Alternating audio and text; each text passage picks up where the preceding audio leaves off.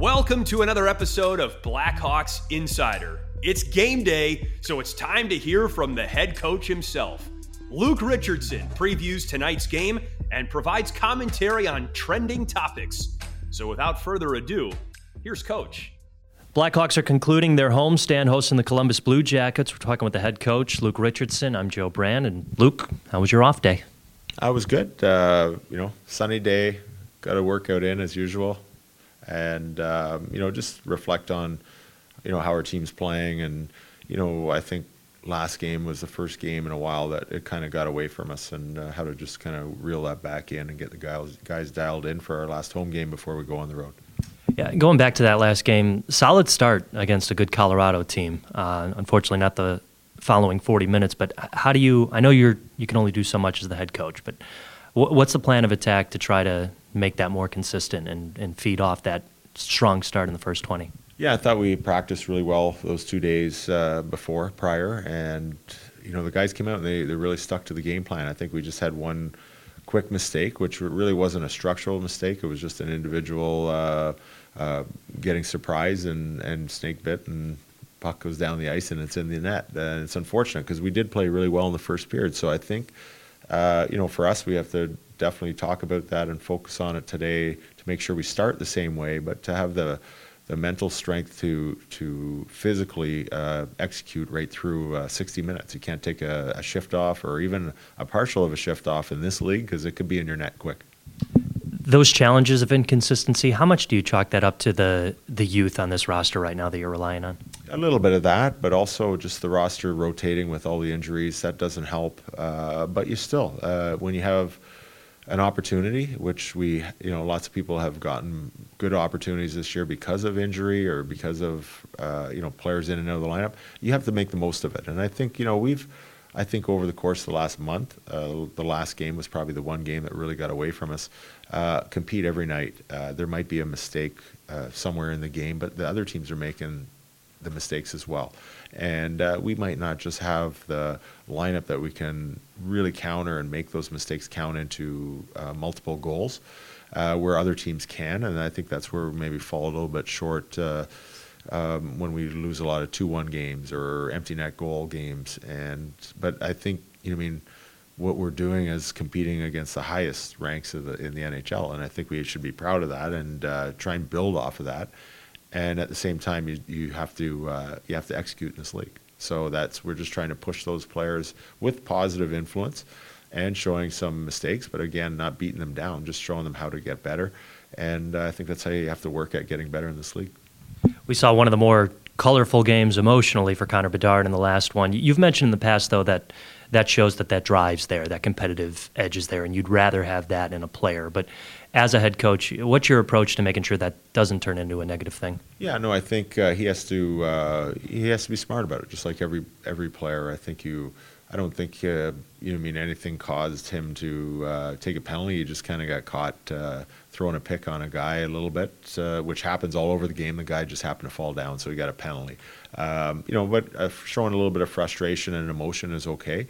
But when it gets you out of structure or out of what you're supposed to be doing as an individual in, in that team structure, I think that's when you have to pull a player in and dial them back a little bit and say, we love the passion, but how can you refocus it in what you need to be doing for yourself and your team, uh, not against another individual or, or what the other team is doing to you. And to make sure they channel that energy, um, which is great energy when you have passion, uh, in the right direction just to put them over the top.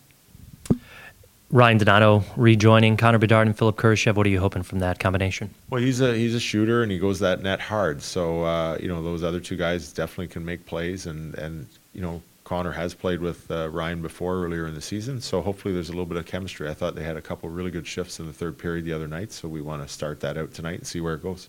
Kind of going back to the youth, how, how, do you assess Kevin Korchinski's first year here in the NHL? I think it's really growing right now. I think he had some stumbling points in the middle of the season, and that's normal for a young player. But the last few games against tough opponents, he's really moved the puck well. Uh, he's starting to use that skating ability and control it a little bit, not being scrambling and skating all over the ice and looking a little bit out of control. I think he's really honing in, and Kevin Dean's doing a lot of work with him daily to just to kind of get his feet slowing down when the when it's not uh, useful for him and getting into trouble and using his foot speed in a controlled situation to get out of trouble. And I think he's doing that really well, and we're starting to see some more shots from the point from him, which is excellent. And uh, a little more confidence on that power play, too. So we're really happy with how he's progressing. Kind of crazy that this homestand has finally come to an end. There was so much talk about it. And then looking ahead, it's a jam packed March, too. How do you what's the approach of heading into that crazy month? I think getting back to uh, a structured game and playing consistent, and if we can do that uh, and get on a roll, uh, that's a good thing. And uh, playing every second night or three and four nights uh, at times is a dogging task, but everybody else is doing it. So you got to realize that if we, we get a rest when we need it and uh, we're playing well, that's a good thing. Lastly, the uh, every shift episode did a great job of consolidating all the emotions and, and, ceremonies of the Chris Chelios game. Just looking back on it, what what's kind of your main takeaway from from that entire day?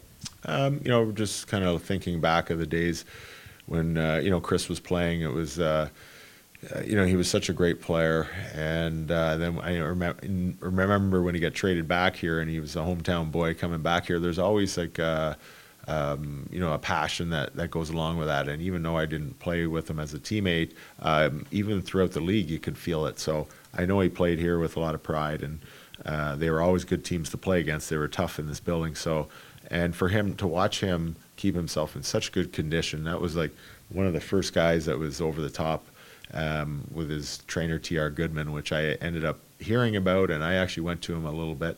So uh, really understood the, the work that it took for him to play that long into his 40s uh, was really impressive. So just to be here and part of, and be a part of it was um, a, an excellent experience. Did he ever recommend putting the bike in the sauna for you?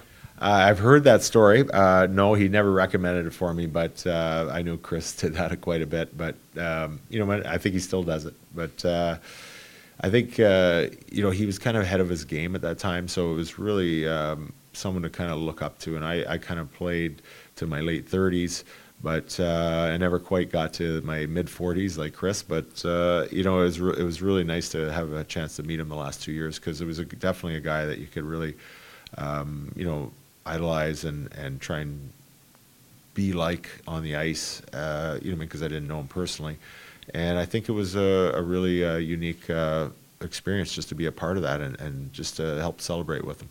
Good stuff. Luke, thanks for doing this. Best of luck tonight. Thank you. That does it for another episode of Blackhawks Insider.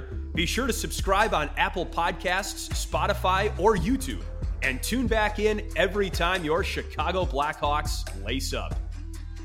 And thanks to Southside Jake for the tracks on this podcast. You can also find him on Spotify, so be sure to give him a follow.